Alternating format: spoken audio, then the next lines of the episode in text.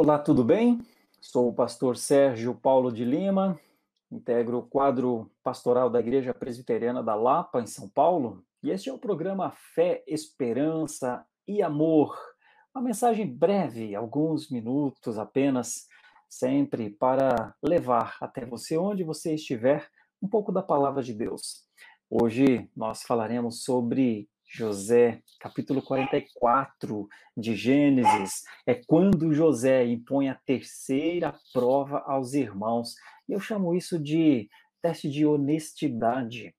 José submeteu os seus irmãos a um novo teste de honestidade, um teste de fidelidade familiar, mandando colocar o seu copo de prata, o seu copo de prata nos sacos dos irmãos, sacos que eles levavam os mantimentos, bem como todo o dinheiro de volta. O que eles fariam com isso? Anteriormente, ele mesmo, José, fora vendido pelos seus irmãos e agora o outro irmão seria ameaçado de viver como escravo no Egito. Como eles reagiriam? teste de honestidade, teste de fidelidade. Este era verdadeiramente um mistério que provaria a honestidade dos irmãos de José.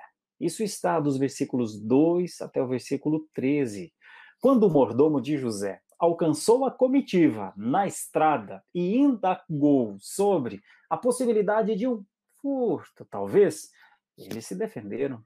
Eles afirmaram com veemência que jamais fariam isso. Eram honestos.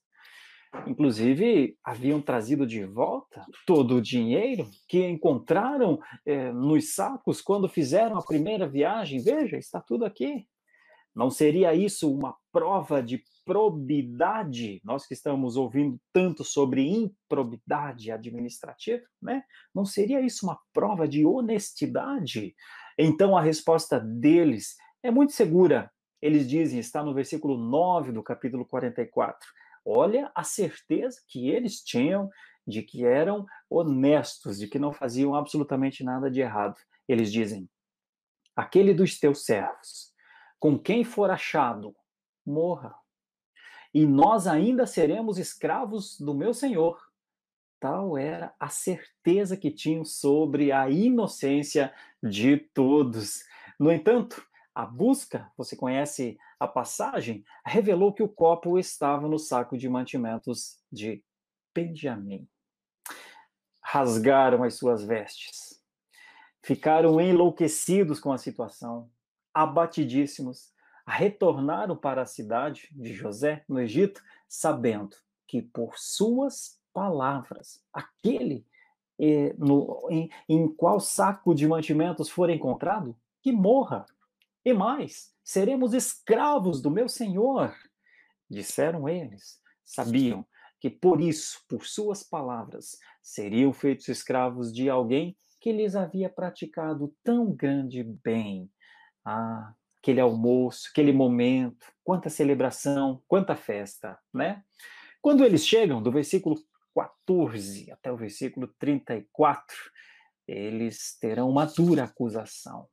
E, claro, pedirão clemência. Será que terão? Os filhos de Jacó prostraram-se pela terceira vez diante de José. Quando José havia sonhado, lá no começo, que eles se prostrariam diante dele, eles ficaram enfurecidos. Você lembra, né? Agora eles se prostram pela terceira vez. Foram acusados de furto e estavam em profunda angústia de alma. Clamavam por misericórdia, diz o texto. Curiosamente, exatamente como José, quando estava lá, lá no poço, quando fora vendido por eles há algum tempo. Fico imaginando José dizendo: Meus irmãos, não façam isso comigo, meus irmãos. Então disse Judá: Que responderemos ao meu senhor? Que falaremos? Como nos justificaremos? Achou Deus a iniquidade dos teus servos. Eis que somos escravos do meu Senhor, tanto nós como aquele em cuja mão se achou o copo. Está em Gênesis 44, 16. Que situação, não? Mas a Bíblia diz que José os testava, querendo apenas ver como reagiriam à separação do irmão mais novo porque um dia ele fora separado dos seus irmãos. Então ele afirma no versículo 17: Longe de mim que eu faça tal coisa. O homem em cuja mão foi achado, é, tão somente ele será meu servo. Todos vocês, ninguém será meu escravo. Somente ele.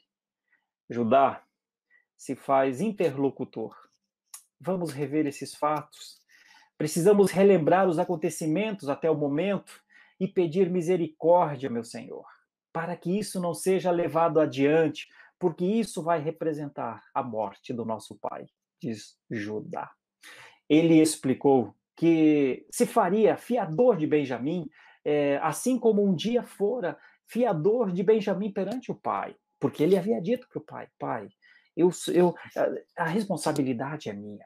E agora ele gostaria de fazer isso, o desastre seria muito grande. Ele não poderia subir ao seu pai sem Benjamim. Não suportaria ver tamanho mal ao seu pai. Era preferível viver como escravo. É uma situação dramática, claro, isso deixa uma lição para nós. Nós estamos falando sobre honestidade. A lição para nós é que pessoas podem mudar de opinião, como Judá, de acordo com a sua maturidade.